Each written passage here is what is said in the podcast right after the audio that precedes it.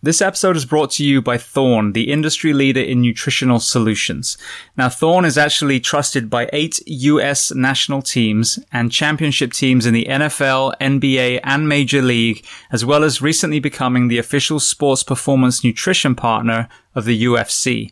So when it comes to supplements, the tactical athlete space and the athletic space need two things. We need efficacy, meaning the products do what they say they're going to do on the label. And then we need to trust the fact that we are not going to fail either athletic drug tests or work related drug tests. Now, Thorne has actually been around since the 1980s where they were used by physicians and hospitals for nutritional supplements for the patients.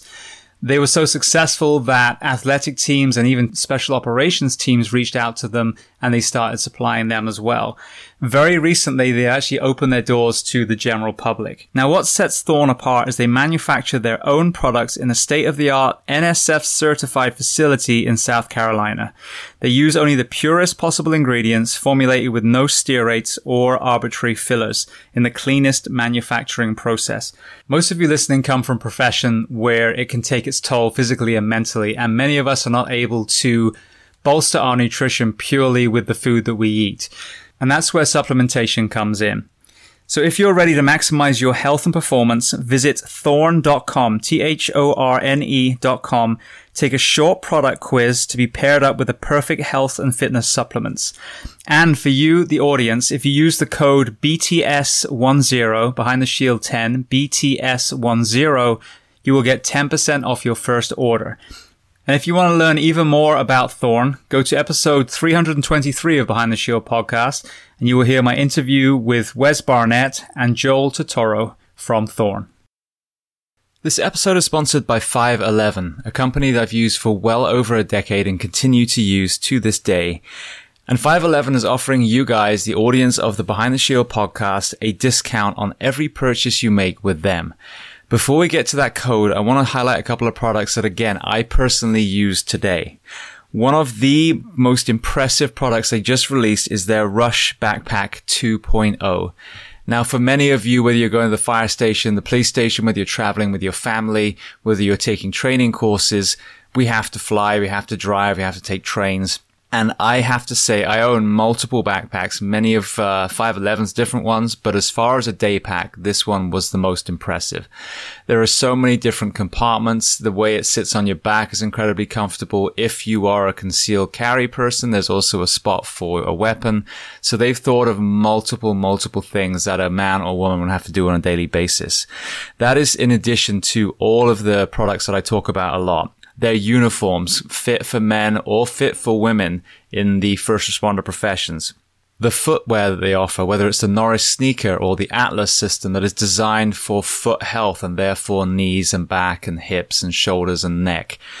As a civilian, I live in a lot of their clothes as well. Their jeans stretch. You can actually squat down in them. We live in Florida here, so I wear a lot of their shorts, which again, very, very lightweight material. You can get it wet and it will dry almost immediately. And then moving to the fitness and tactical space, I used to have just a regular weight vest. Recently, I switched to a 511 vest and actually bought ballistic plates as well. My thinking was simply if I'm going to have a vest, why not have one that protects me as well? And that TAC vest is trusted by law enforcement all around the country. So I mentioned they were going to offer you a discount code. So if you go to 511tactical.com and enter the code SHIELD15, S-H-I-E-L-D 1 5, you will get 15% off not just that one purchase, but every time you visit their store. And if you want to learn more about 511, their mission, their products, then listen to episode 338 of the Behind the Shield podcast with the CEO and founder, Francisco Morales. Welcome to episode 554 of Behind the Shield podcast. As always, my name is James Geering, and this week it is my absolute honor to welcome on the show breathing trainer and author Patrick McKeown. Now, we discuss a host of topics from the ailments that he suffered as a young boy, his journey into understanding breath, deregulation of the nervous system, posture and performance, and so much more. Before we get to this incredible conversation, as I say every week, please just take a moment, go to whichever app you listen to this on, subscribe to the show, leave feedback, and leave a rating. Every five star rating truly does elevate this podcast, making it easier for others to find. And this is a free library for you, planet Earth. So all I ask in return is that you help share these incredible men and women's stories so I can get them to every single person who needs to hear them. So with that being said, I introduce to you Patrick McKeown. Enjoy.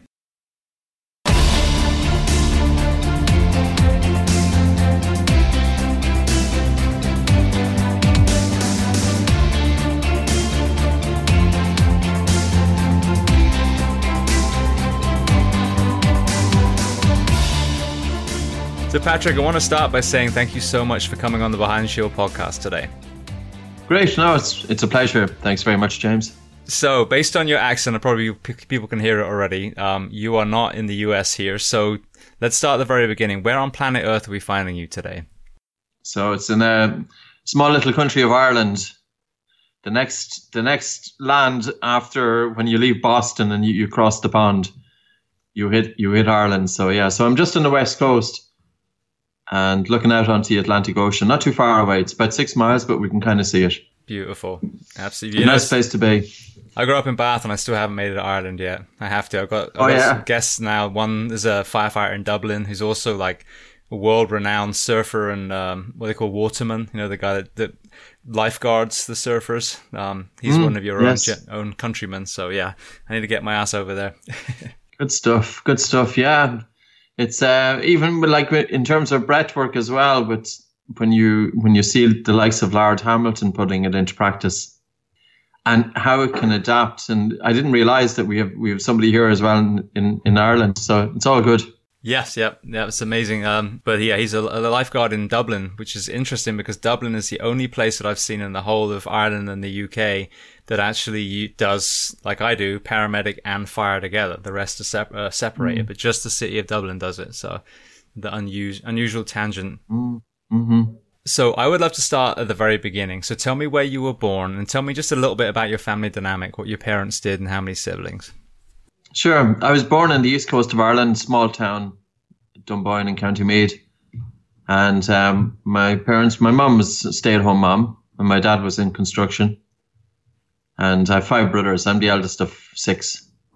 So I suppose that gives you its own unique kind of thing because when you, depending on the place in the family, you, it often influences or sculpts your personality and you know the roles that you play as a young kid growing up and how that can how that can kind of shape then the rest of your life. So when when you look back now, because I hear you talk a lot about you know uh, development and you know the way that breathing and posture affects you know literally the the development mm. of the jaw. With that young life, with the position that you were in in that family dynamic, what do you do? What do you attribute to some of the issues that you were experiencing before we get to your aha moment with breath work? I don't really know. I think it's. I was born into an old house, and it was an old damp house, which I don't think would have been helpful in terms of chest problems, and that was my problem. And when you have a chest problem, you know, when your lungs are inflamed, it's not just isolated to your lungs, but your nose is stuffy, and then your sleep is impacted, etc. My my parents were innate nasal breathers, and they have wide facial structures and plenty of room in their mouth for all their teeth but all of the siblings have narrow facial, facial structures, jaws that are set back. So it's it's even in just one generation. And it wasn't that we had a poor diet. We, we had a pretty good diet. Now, of course, as kids, you know, kid will always seek out some sweets and things like that, which is normal. But in the main, I don't see anything that I can't identify one factor that contributed to my own health issues. But possibly it was a damp house. Right. Okay. Now, what about athletics? Were you a sportsman as a child? I played a game called hurling, which is a, it's kind of predominantly an Irish game. It's played with a stick and uh, it's spelled H U R L I N G. And it's a lovely game. And it was a game that was really suited to me. And I played that up into maybe 12, 13, 14 years of age. And then I picked it up again under 18s. And I love the game. It's quite a skillful game. It's a fast game. I did a little bit of boxing then 15 and 16 years of age. But I didn't, I never had a good engine. And even on the hurling pitch, I wasn't able to play centre back because I didn't I would be running out of air and gassing out. Whereas I was able to play in the left half half back um, in terms of I was able to manage it. I wasn't the biggest of players as a kid, but I would have been relatively fast and you know able to use the stick. But yeah, no, it's interesting. Like it's when I look back, I think definitely it was in boxing that it would breathing really, really held me back. And you never know why, you know, like oftentimes you'll put it down to lack of condition, but we were training three nights a week. You know, we were putting in our effort. Um, but outside of the training, I was going around with my mouth open. I was sleeping with my mouth open. I was breathing fast and breathing upper chest. And yet, that was never addressed. You know, you're going into a ring and amateur boxing, you're doing three minute rounds, or sorry, three one minute rounds. So it's not all that much, but it's fairly taxing when when you're you're caught for breath. Um, so yeah, so that was sports was one thing I played. Um, did I excel in it? Not particularly. Did something hold me back? I think definitely. And uh, yeah, so but just that's that's the part that I had. Now, one thing I noticed because I've did combat sports pretty much my whole life is, you know, when you've got the mouth guard in, especially if you're afraid of getting kicked or punched or elbowed or kneed, you tend to, you know, when you're conscious, you think about closing your mouth. You think about, you know, gently biting down on your mouth guard. So again, when you look back, um, was there uh, a barrier to being able to keep that mouth closed back then? Was it some of the congestion and stuff that I've heard? Oh, stuffy about? nose. Oh, just, of course, if you have a stuffy nose, but it's just a habit. You know, if you spend months and years going around with your mouth open, and you know, you might, if you have a child yourself, you look at kids, and my own kid is walking up the stairs, and when she's got a head cold, the mouth is open. Now, of course, I'll keep on nudging it, but I don't want to sound like a broken record player. And at the same time, I'm conscious that when, when we use the exercise to help decongest the nose, etc. So when a head cold is, is, is array, it's just, it's only a temporary issue. But for many kids, if they have recurrent nasal issues, they're, of course, they're likely to switch to mouth breathing because they don't get enough air in through the nose. And the problem, once you switch to mouth breathing, predominantly, you will be breathing faster in upper chest. And then it's a vicious circle because your nose is more stuffy and, you know, stuff you know is you're not going to use it. But really, when it comes to sports, I cannot imagine, James, the one question that often strikes me is all of the sports scientists in the world, in the respectable institutions, why aren't they looking at breathing patterns and why aren't they looking at nasal breathing? Because there's a lot of athletes being held back. There's a lot of individuals. I, I would never class myself as an athlete. Number one is I have a nose that's all over the place. My maxilla, my top jaw is set back. My mandible is set back. My airway is compromised. I've had scans done on my airways. So I could never be an athlete because you need to have the anatomy and a good airway to be an athlete. And this does stem back to the problems in childhood. However, nobody is talking about it. We've been talking about it for 20 years. There's many prominent orthodontists and dentists have been talking about it. But in the main, sports scientists aren't looking at breathing. You know, and it really kind of surprises me because if we look at the populations with poor breathing patterns, it's 75% of the population with anxiety and panic disorder. And I have to apologize. We're actually building a clinic here and we're in full flight. We've got eight guys out and you're going to hear you're going to hear all of the tools going on. There's not much you can do about it. So no problem. Sorry about that. but, but yeah, but it's just like, you know, you can think of even a top athlete and they will have a psychologist, a nutritionist, a strength and conditioning coach, a physiotherapist, a psychologist, or said that, but nobody looking at breathing. And I was talking to a guy about about two months ago called Lewis Hatchett, and he was a, a national cricketer for England, and he was talking about his debut game, going out his first game, playing for the national team, and he said he was overcome with anxiety, and the psychologist told him to embrace it. Now, what a load of crap. Honestly. Like instead, he should have been just took aside and just say, here, Lewis, here's some breathing exercises because you can change states by changing breathing. But what's more, if there was a breathing instructor in the camp, the guys would know how to, when they want to upregulate and when they want to downregulate and when they want to recover and when they want to improve their sleep. And, you know, You can do this through the breath. But the unfortunate thing about breathing is that it's been taught for decades by individuals woo woo and airy fairy and all of the nonsense that comes with it. And there's none of that. Like breathing is something I use in my everyday life. And the one thing it has helped me with, it has helped me to manage difficult situations. It has helped me to be more creative, more intuitive, more productive. Life is softer.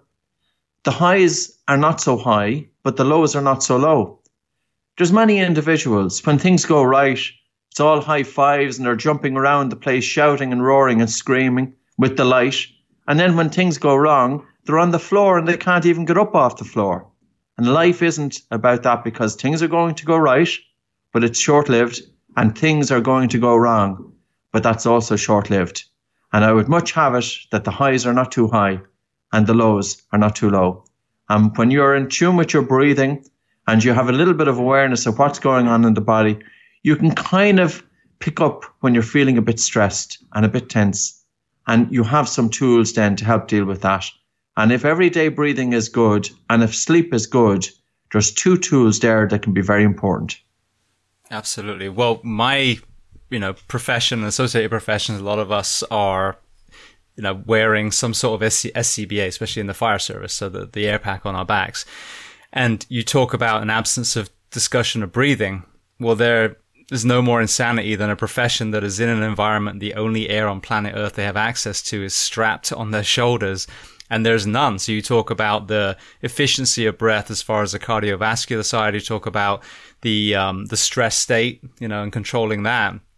One thing that was very interesting that I heard you discuss on another podcast, or just touch on, I didn't really hear you expand on it, was um, actually I take that back. It was in the book itself. Was um, the fact that you there's a, a trend of some professional athletes' lifespans being shorter than the average, you know, office worker. So talk to me about longevity and breath, even in elite athletes. Yeah, I suppose it was a controversial area as well because you you cannot pick the one factor that might be causing that. And the, the longevity is it's not they're not all that much shorter either. I think if I can remember correctly, it was only it was a couple of years, so nothing major. But surprising because you would think that people in the realm of business, because it can be stressful and constant stress. But then again, the more I talk with athletes, they are under a lot of stress as well. And they often have perfectionist tendencies and they can put huge demands on themselves. And many of them can, you know, experience burnout from pushing themselves too hard. And more and more, we're seeing issues of this in terms of mental health I think we've seen it recently in tennis. Um, you'll see it in other sports. And then, of course, when you think about sports such as contact sports, such as rugby and American football and soccer and things like that, in terms of concussion, breathing could possibly even play a role in concussion. Because if you're concussed, there can be reduced blood flow to the brain for quite a long time afterwards. And often the, the instruction is to do nothing about it. But if you change your breathing patterns, you can increase blood flow to the brain. And just coming back to the point that you made about the firefighter, a firefighter who's who has got a tendencies towards anxiety or or panic disorder or asthma, or if a female with hormonal changes, they are going to breathe a lot different to an individual who doesn't have those things. They're going to be breathing harder and faster, and they'll get through their tank quicker. Now I know they're only in there for a limited period of time, but it is about breathing efficiency. You know, if we think of a world class athlete, you would expect that world class athlete, when they do physical exercise, that they have relatively light breathing for the given intensity and duration of physical exercise. Whereas if you see somebody who's walking down the, the sidewalk and they're huffing and puffing and they're out of breath or they can't climb a flight of stairs without getting out of breath, that is not necessarily down to condition, but that can be down to dysfunctional breathing. And we use the breath hold time, the Bolt score. And it goes as follows, just because people might be saying, well, how can you kind of get an idea if your breathing is optimal or not? So with this exercise, you're sitting down for about five minutes, just with normal breathing. And then simply take a normal breath in and out through your nose and pinch your nose and hold your nose and time it in seconds until you feel the first definite desire to breathe. And then when you feel the first stress to breathe. or the first involuntary movement of your breathing muscles. Let go and breathe in and out through your nose, and your breath should be normal. So it's a comfortable breath hold time. It's the length of time that you can hold your breath comfortably following a normal exhalation.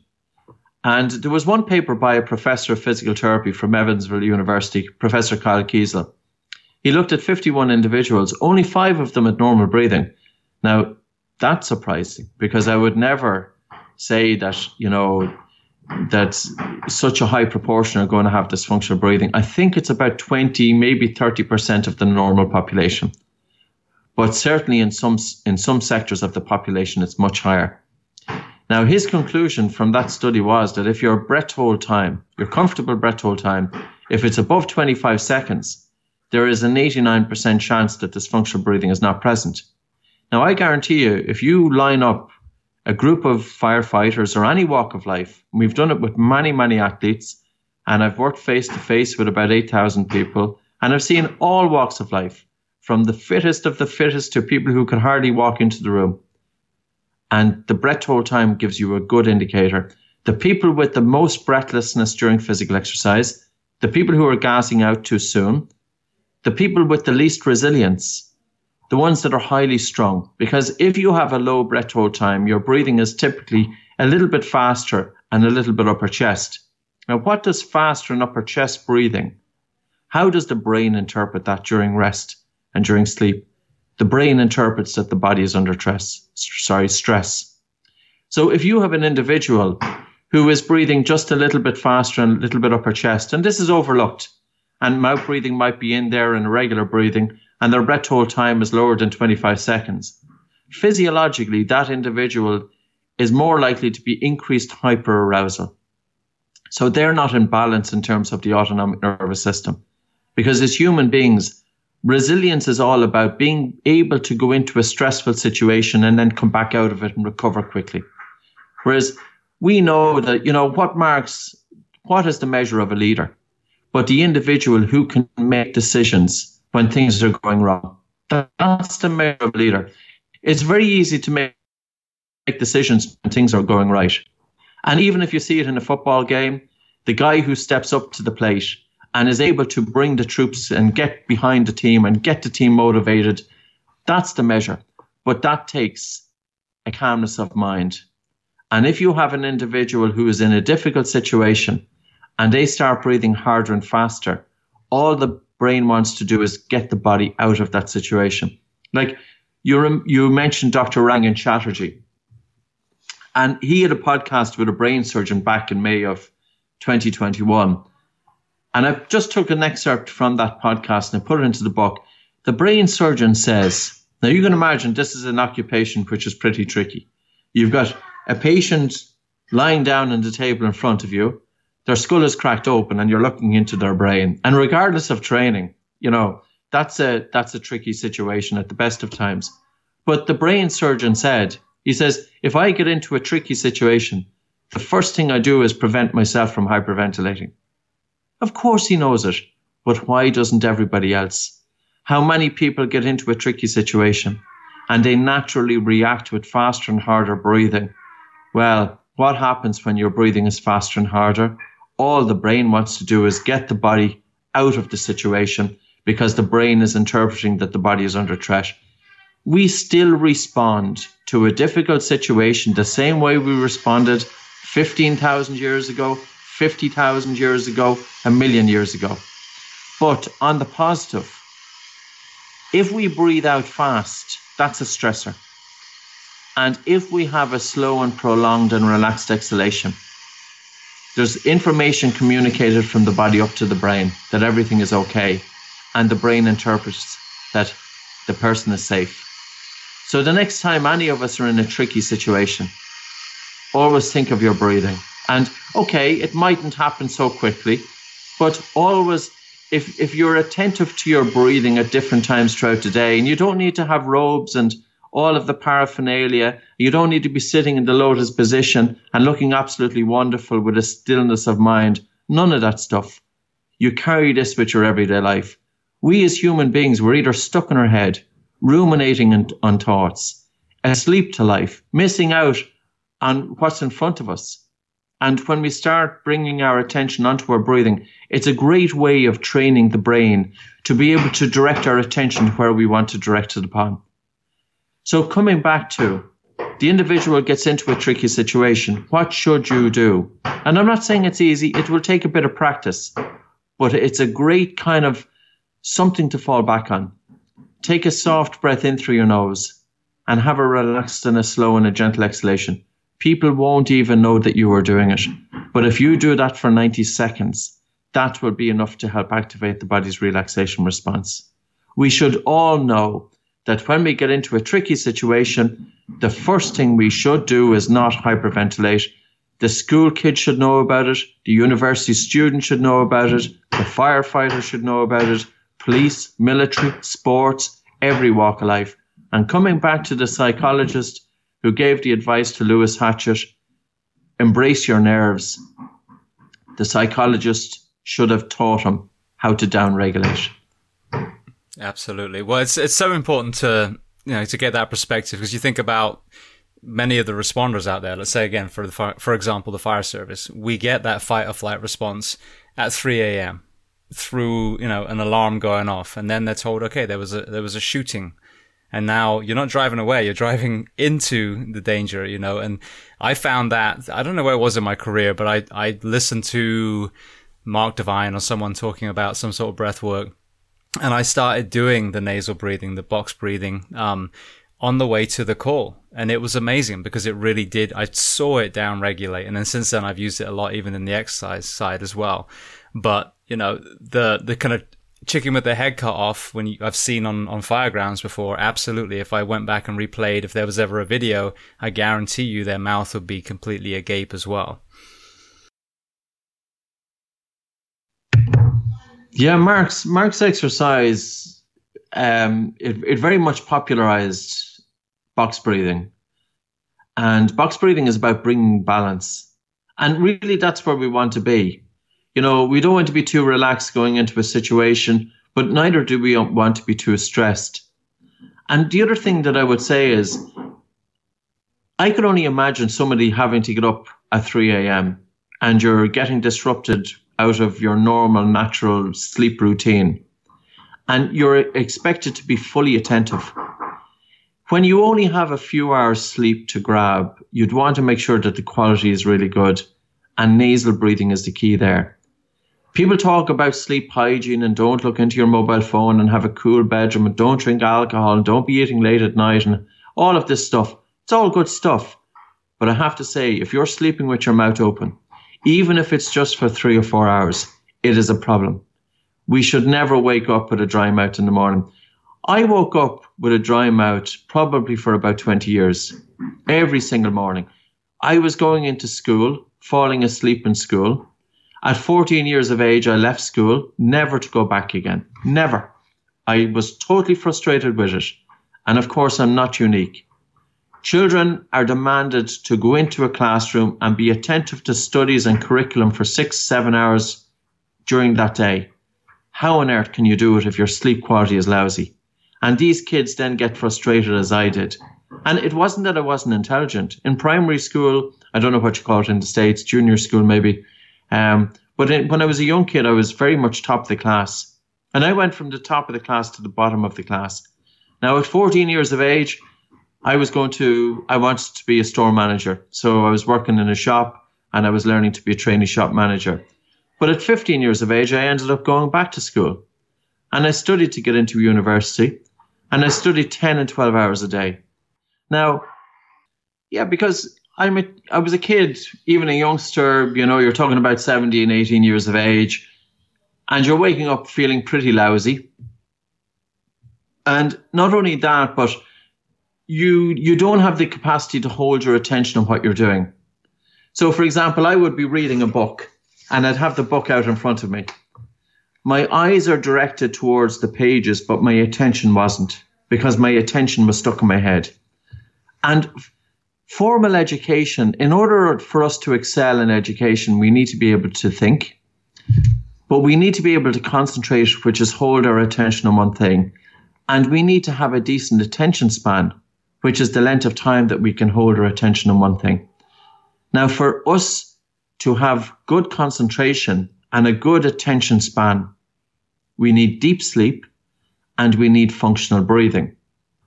Now, these two same traits are relevant to every walk of life. The firefighter going into a situation at three o'clock in the morning after having sleep, fragmented sleep, and is expected to perform to 100% of their ability. And of course, training kicks in. But it can be different if you have a firefighter, even three hours of sleep.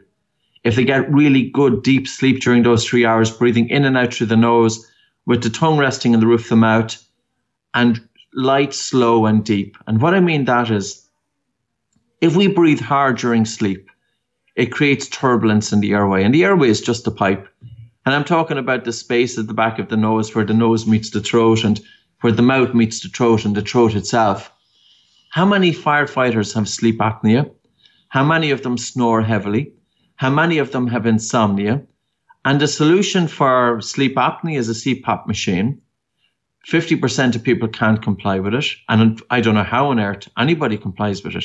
You know, you've got a mask on your face or a nasal cannula, you've got a tube, and you've got a machine beside you. And yes, it works. But it's it's almost that it's a it's a solution that works for as long as you use it. Whereas if we change breathing patterns, we can help to reduce the risk of sleep apnea. And I wrote a paper on this back in January of this year with two ear, nose, and throat doctors Dr. Carlos O'Connor, and it was simply getting the mouth closed, the tongue resting in the roof of the mouth, improving your breath hold time, what we measured earlier on, and also breathing light and breathing slow and breathing low with the diaphragm, because your diaphragm breathing muscle is not just for respiration, but it's also connected with the upper airway dilator muscles. And the other thing about the diaphragm is that the diaphragm, we need functional breathing so that there's an optimal generation of pressure, intra-abdominal pressure is generated, and intra-abdominal pressure is necessary to provide stabilization for the spine. So individuals with dysfunctional breathing are more likely to have dysfunctional movement. And 50% of the population with lower back pain have dysfunctional movement. Now, is it the lower back pain which is causing faulty breathing? Or is it these individuals could be breathing a little bit faster in upper chest? And as a result, they're not getting the postural stabilization. They're not getting the support for the spine with what they need. And this then is contributing to lower back pain. So, you know, physical exercise. You can imagine an individual running into a situation, he's wearing a mask. I don't know, does the mask create a feeling of air hunger? Does the mask, you know, your breathing is likely to be different with a mask than not wearing a mask. So the individual with the lower breath hold time, with the faulty breathing, is more likely to be breathing hard and breathing faster. And it's not just that it's affecting their ability to do physical exercise, but it's affecting their ability to remain calm and composed in the situation. Um, I'll give you this example. I use this example fairly commonly now because I remember, I don't know, it might have been 15 years ago two two women come in to do a job interview. I was interviewing them. I was kind of looking for somebody to as a PA at the time, and the first woman came in to me, and I was interviewing her. It was friendly enough, having kind of a chat, and she was sighing, and she had very fast breathing, a little bit up her chest breathing, etc. And you make decisions based on the person's breathing pattern because her breathing pattern was telling me that she's feeling highly stressed and then I have to ask the question well, if she's feeling highly stressed during the interview, is she the best person that when things get a little bit demanding, will she be able to cope with it? And another person then came in afterwards, another woman, and uh, her breathing was calm and collected. And I chose the second. Now, probably did I make the right or wrong decision? Well, I'm human as same as anybody else, but we judge other people based on their breathing as well. And I would say to anybody going into a difficult situation, or if you're making a presentation, or if you're going for a job interview, don't let your breathing give you away. And you know, I was working with a group of police as well, and they were they're snipers, so they're professionally trained. And interesting, very because they're highly trained individuals. They exercise physically for about an hour and a half every day. They're young, they're extremely fit, And their their role involves sitting behind the sight of a rifle for up to one hour at a time. That's the shift. Now you can imagine having the, the absolute attention, 100% of directed attention, looking into the sight of a rifle, picking up on the slightest of movement. That demands concentration and that demands attention span. But then we went further. How to breathe while pulling the trigger. You know, do you breathe in? Do you pull the trigger as you're breathing in? Or do you breathe in and hold your breath and then pull the trigger? Or do you breathe in, breathe out, and then pull the trigger? And I broke it down in terms of physiology. Well, I said, okay, well, the breath in is kind of, that's when the, the foot comes off the brake. So the breath in is a little bit more of a stress response. And the breath out is when the foot is put on the brake.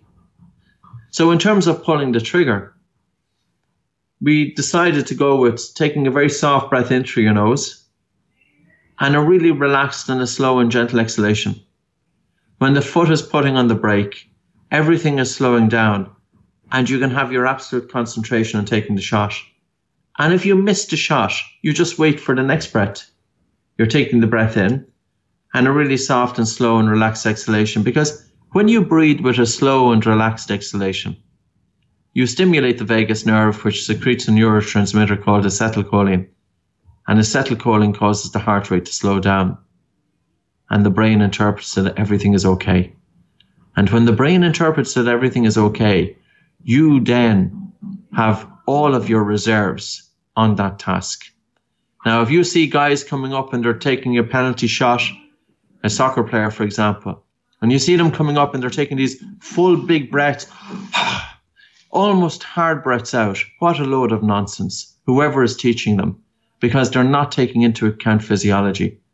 The player is already a little bit anxious. There's pressure on that individual. A young 20 year old, there's pressure on that individual in taking the penalty shot. We should be teaching them how to downregulate. So just as Mark Divine's exercise with box breathing is wonderful for bringing a balance in the autonomic nervous system, and if you have somebody who's highly stressed, you can bring them into balance. Or if you have somebody who's not ramped up enough, you can bring them into balance. But then we have to think of our sleep and we have to think of our, our everyday breathing patterns. And, uh, you know, go a little bit deeper in terms of breathing. And like the one thing that when I came across, I came across this by accident in 1997, 98. And I read a newspaper article and it was about a Soviet doctor or a doctor during Soviet times. He was commissioned during the, the Soviet and the US space race. And his role was to determine the composition of air in the capsule. So that was one of his projects that he was doing. And he talked about breathing through the nose and he talked about breathing light. I used his technique there and then to decongest my nose. It's called the Buteyko method by simply taking a normal breath in and out through my nose and holding my nose and just gently nodding my head up and down. I was able to open up my nose. Now, albeit temporarily, but the more I was breathing through the nose, the better my nose worked. And I remember practicing taking less air into my body. So for a few minutes during that time after reading the newspaper, I took as little air as possible into my nose. Now I wasn't doing it perfectly, but I still got some of the results. I took a very soft and slow breath in, almost that I was breathing in imperceptibly, and a really relaxed and slow, gentle breath out. I did that for about four minutes or so, and I felt air hunger. So I deliberately breathed less air for four minutes. And I'd say to anybody, listen, give this a go. Now, if you're pregnant, don't do it. Or if you're prone to panic disorder, don't do it. But otherwise you, you'll be fairly okay in doing it. And it's not until the point of stress, but you, if you get a little bit stressed, just take a rest. For four minutes, take as little air as possible into your lungs and feel that air hunger. And as you feel the air hunger, check the temperature of your fingers and check the saliva in the mouth. Now, when you breathe less air, carbon dioxide increases in the blood because it cannot leave the body through the lungs. And as carbon dioxide increases in the blood, it improves your circulation. It's a vasodilator. Your blood vessels dilate. It's very common with people with dysfunctional breathing to have cold hands and cold feet, but it's not just the blood vessels to the hands and to the to the, the feet that are constricted. It's also the blood vessels to the heart and to the brain. By breathing less air, we can increase blood flow to the brain. By breathing less air, we can increase blood flow to the heart. By breathing less air, we increase carbon dioxide, which causes a right shift of the oxyhemoglobin dissociation curve. This is the Bohr effect. And hemoglobin releases oxygen more readily. So it's ironic that when I was breathing less air there, I felt my hands get warmer, but I also felt increased watery saliva in my mouth. And what does increased watery saliva when it's in the mouth say? It says that you're ready for the digestion of food. You're in that state of relaxation because when we're stressed, the body is not ready for food. The mouth is dry. But when we are totally relaxed and you've got increased water, saliva coming into the mouth, you're ready for food. Now, why does that instruction differ from the vast majority of breathing techniques that's being practiced at the moment? Because 99.5% of them are not talking about breathing less air. They're talking about breathing more air. Take full big breaths. And a deep breath is not necessarily a big breath. A deep breath just means that you've got optimal movement of the diaphragm. Nose slow and low, of course, is very important. But we have to just think that breathing has a much greater potential than what has been taught, because what has been taught has held it back. And any individual, if they were to go into a studio and that instructor was to teach them how to improve their blood circulation, genuinely, not just saying airy fairy kind of stuff that's based on nothing, and talk about how do you get oxygen delivered to the tissues and organs? How do you change your states? Physiology. If you want to ramp up, if you hyperventilate, you ramp up. If you do a long breath hold, you ramp up. But how do you recover? How do you downregulate? How do you prepare for sleep? How can you help reduce the risk of sleep disorder breathing? If you have asthma, how to help deal with that? If you have an individual and their blood oxygen saturation is dropping, and I'm sure many of your colleagues face this week in, week out, how should the individual breathe to increase their blood oxygen saturation? And I'll just hone in on that for a moment because your colleagues will be able to understand it. Say, for example, an individual, I'll just keep the maths a little bit simple. So they're having a respiratory rate of 20 breaths per minute. They're not having a panic attack or anything like that. But I'd say that they are breathing shallow. And their tidal volume is 300 mil. So the volume of air drawn into the lungs in one breath is 300 mil. And that gives you a minute ventilation of six liters.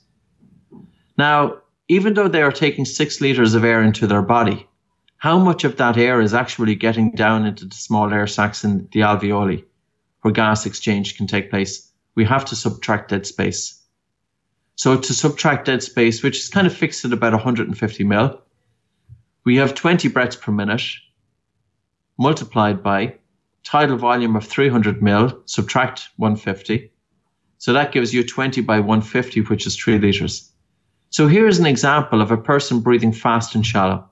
They are breathing 6 liters of air into their body, but of the 6 liters of air drawn into the body, three litres of that air stays in dead space and only three litres reaches the small air sacs for gas exchange to take place.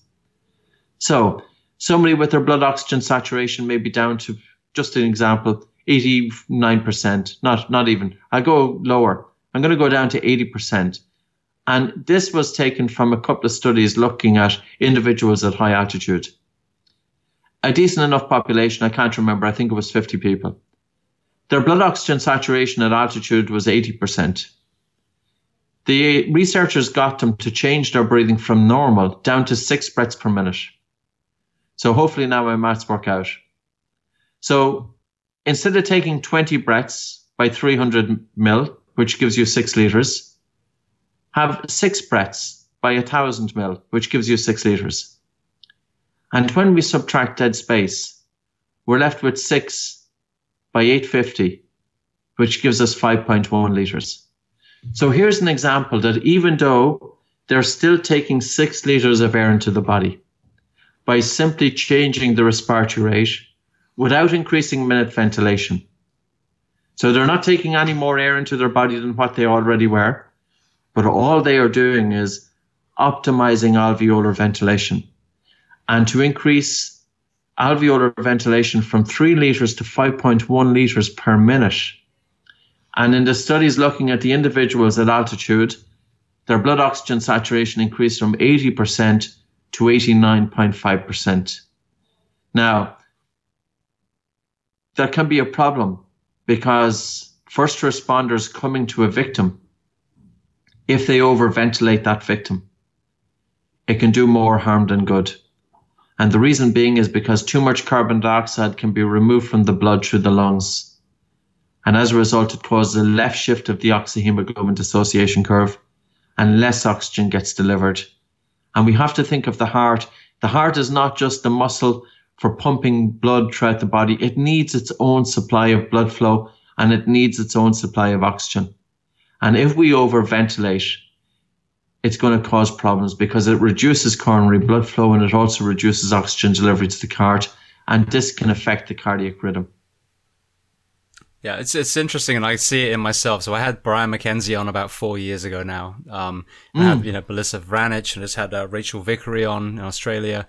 Um, but this breath work is so important, not only as we said for the deregulation of the nervous system, but also the, the efficiency as well.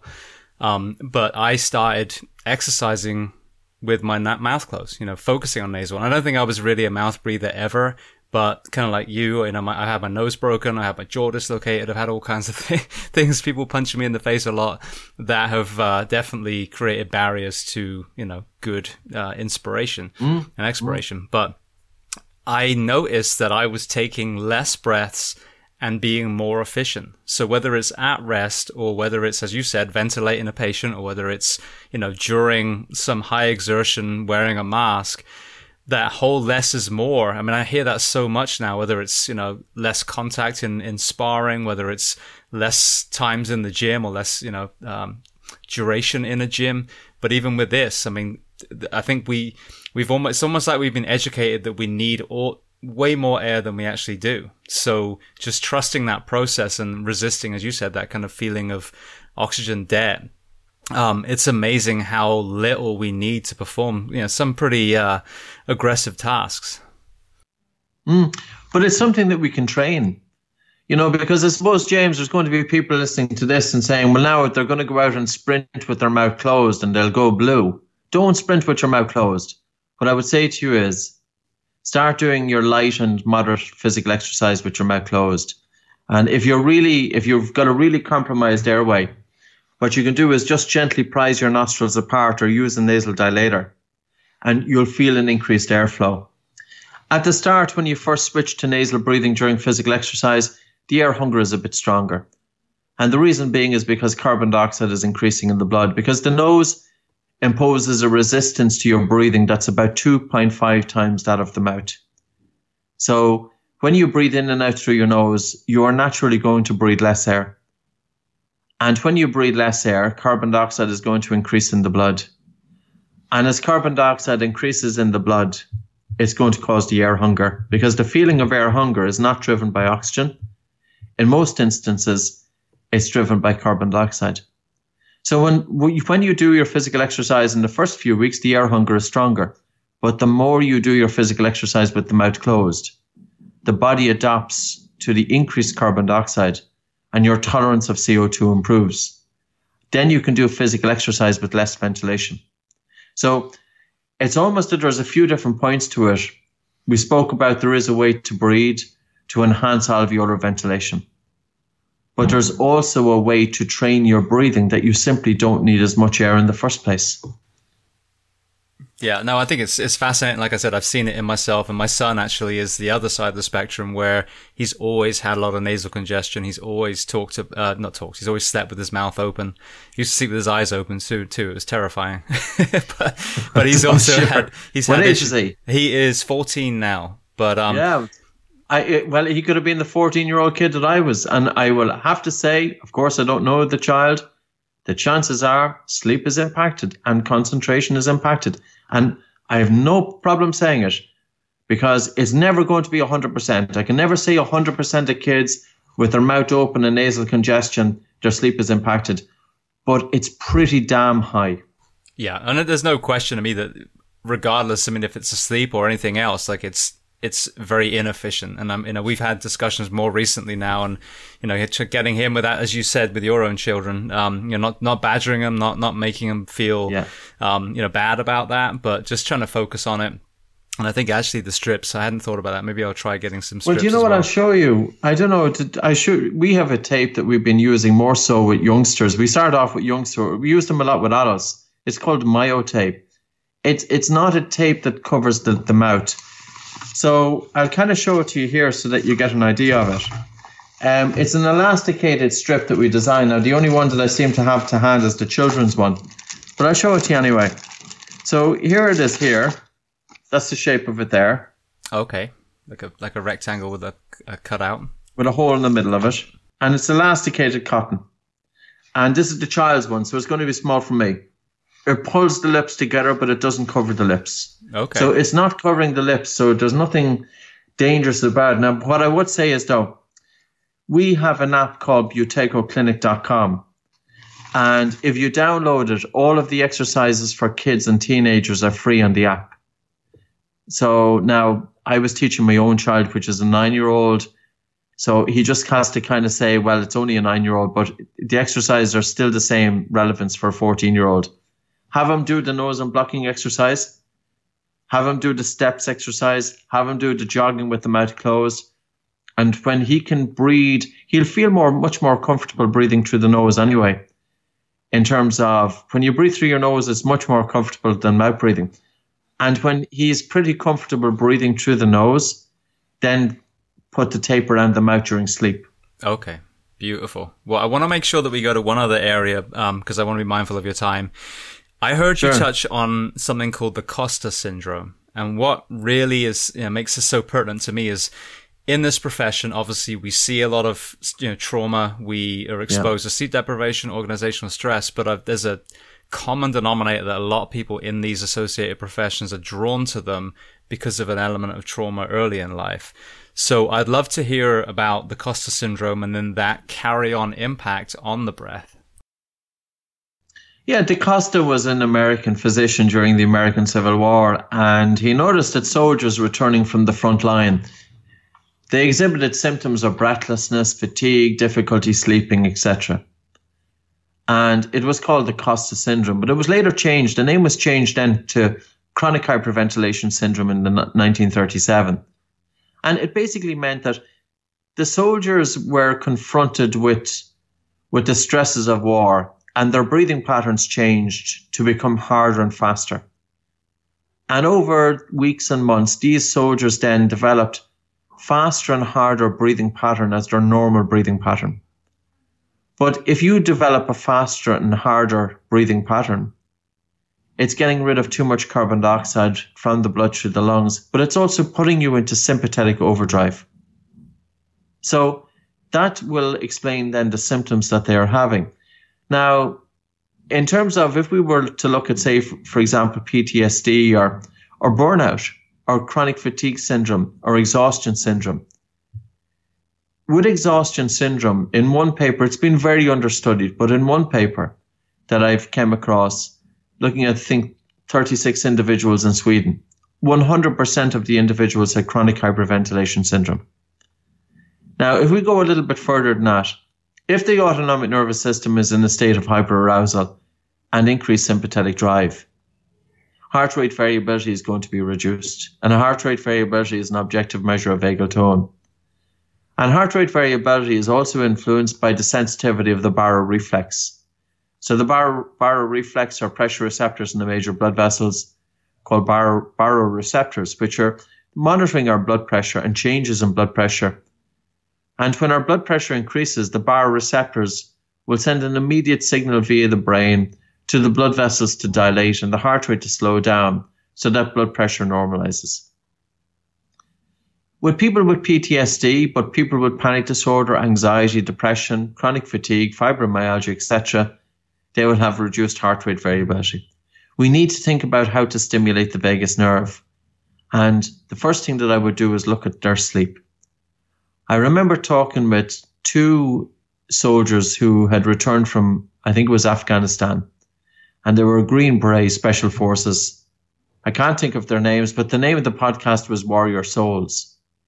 And they told me that the biggest change that they made in helping their PTSD was improving their sleep quality. How? By taping their mouths closed at night. And I will always come back to in if we are to improve mental health, and if we are to if we are to improve resilience, we have to have optimal sleep quality. And it's really about getting them out closed. Now would be the first thing that I would do. The second thing that I would do is I would have individuals coming in with any sort of issues breathe light. And I know it doesn't sound so sexy. And in the Western world, you know, it's all about this huffing and puffing and hyperventilation because it seemed to be visually doing something. Forget about all that. You know, bring your attention inwards and really slow down your breathing because really what we want to be doing is we need to be telling the brain that everything is okay. We don't need to be hyperventilating if you're already hyperventilating because all you're doing is telling the brain that shit has hit the fan. So we want to get out of that. And with a period of time, then by breathing light, but also then by breathing slow, a lot of the research is on slowing down breathing to between 4.5 and 6.5 breaths per minute. So resonance frequency breathing to stimulate the vagus nerve, to increase the sensitivity of the baroreflex, to help bring a balance in the autonomic nervous system, and also to breathe low. So anytime I'm working with somebody coming in, I always get nose breathing first during the day and during sleep. Then I focus on light breathing to improve the biochemistry of their breathing, because that in turn then can help to stimulate the vagus nerve, etc. Then we bring in slow breathing. Then we bring in low breathing. Then we bring in functional breathing during movement, because there's no point in them breathing pretty okay during the day, but then hyperventilating during physical exercise. I want to build up their bolt score. And we also then give exercises to challenge the individual. You know, when they reach a certain point, we give them breath hold exercises to stress the body, just to give the autonomic nervous system a bit of a shake. And we will do breath holds to lower blood oxygen saturation down into the 80s. I think it's from, from a number of perspectives. When we're prone to trauma, the more we can stimulate the vagus nerve to help bring a balance in the autonomic nervous system, and also improve the biochemistry of your breathing because you can do all of the CBT in the world. Is it going to address the physiology? If you're that ramped up individual, we have to target the physiology there. And we can do it by the breath. Now, there could be a very important role here for cold water immersion. You know, if the individual feels comfortable immersing themselves into a cold bath and use the breath as a means of really taking a soft breath in through the nose and a relaxed and a slow and gentle breath out and immersing yourself into the water and surrendering to the water. So putting the body into a little bit of a discomfort, deliberately doing maybe we could do breath holds on land. We could do slow breathing and cold water immersion, putting the body into discomfort because that will teach the brain to be able to cope with discomfort. So humming could be very important here. Um, anything that will help stimulate the vagus nerve. But I would come back to get their sleep right. And I haven't looked at PTSD and sleep disorder breathing, but I pretty much will say that there's a strong likelihood that there's a problem. Now, we've had a few of our instructors who are working with PTSD using the techniques that we use. And we've even one instructor who was on cocaine for many years. So he was on hard drugs for many, many years. And I can say his name because I've done a podcast with him, Paul McNerney, and he's based in Glasgow. And now his role is because he's he's recovered from drug addiction. And of course, I can understand when human beings, when we when we're confronted with stress, it's very easy to to seek out the bottle or to seek out some way of helping to bring a silence to the mind. And ultimately, that's what we're all trying to achieve. You know, we're all trying to achieve a silence of the mind. So I can understand why some individuals will, because of their, their past experience, use that. But, you know, does it really address the issue long term? Or is it a big hole that one is just digging? And could you resort to breathing? and use your breath and not about hyperventilating. You know, maybe if somebody was doing short term hyperventilation, it could bring about some some reset, which which would be great. But don't think that this is your normal way to breathe. We have to be asking the question, how should you be breathing all the time? And the best mantra is LSD, light, slow, and deep breathing, or nose slow and low. And even if you're just sitting in your armchair at home and you take your attention out of your mind and onto your breathing, and you really slow down the speed of the breath in, and you have a relaxed and a slow and a gentle breath out, how does it change your physiology?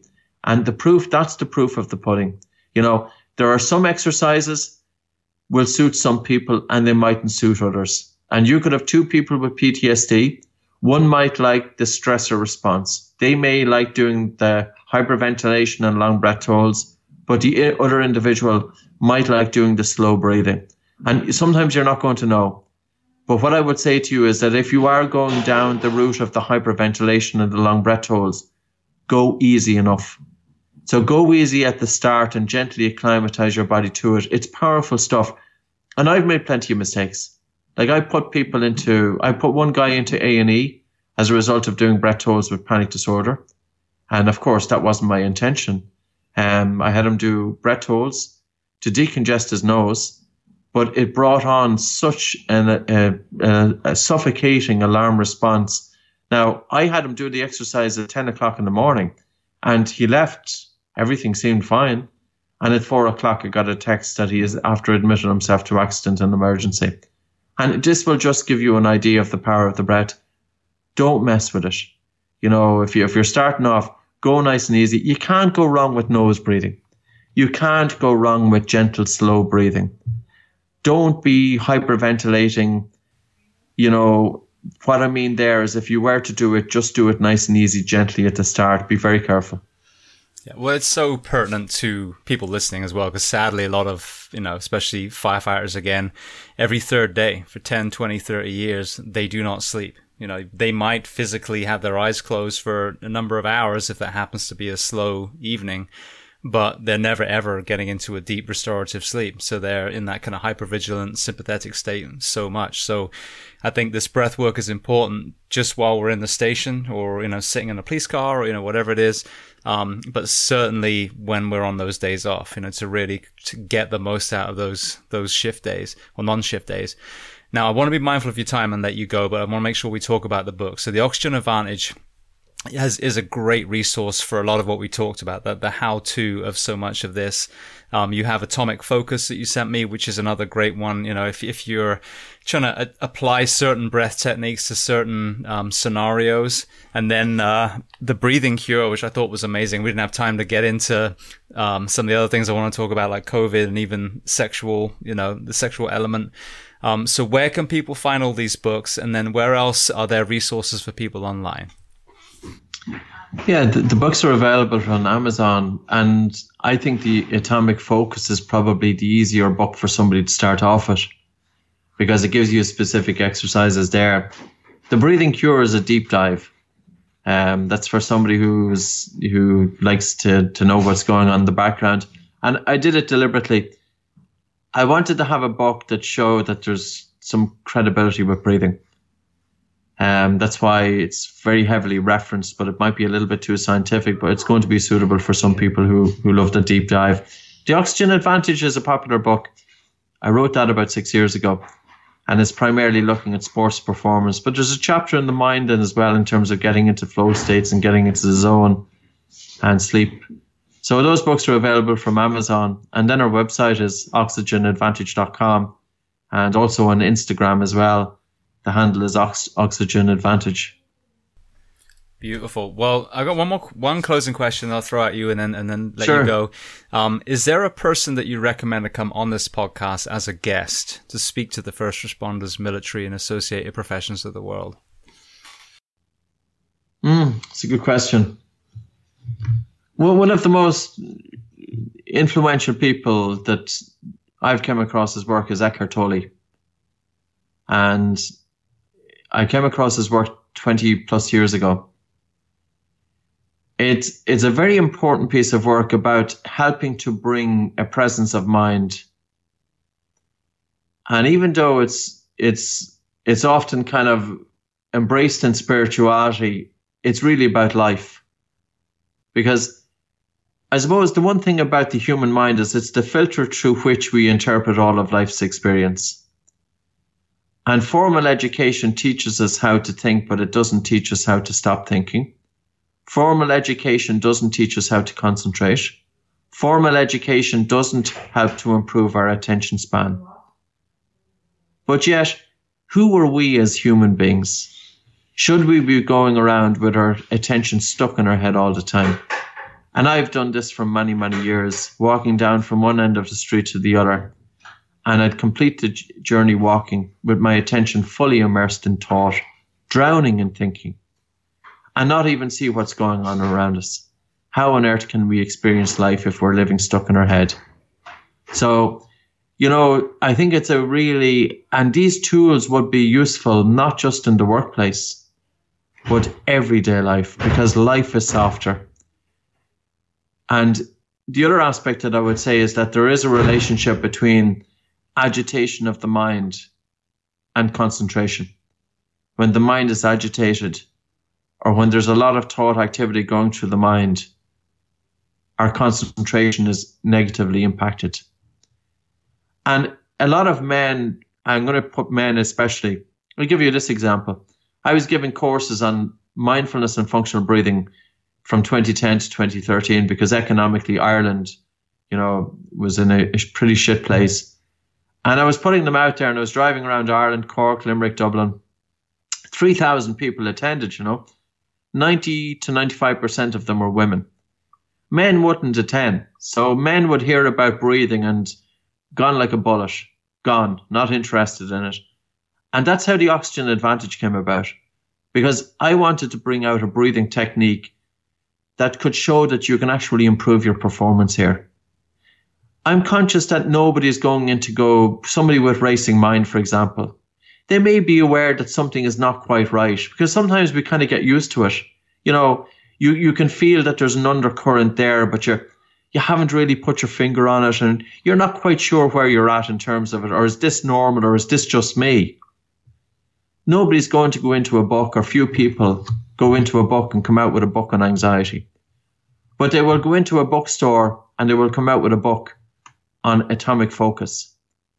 And the very same tools that we use to improve our concentration and to improve our attention span and to improve our resilience are the same tools that we use to reduce anxiety and panic disorder.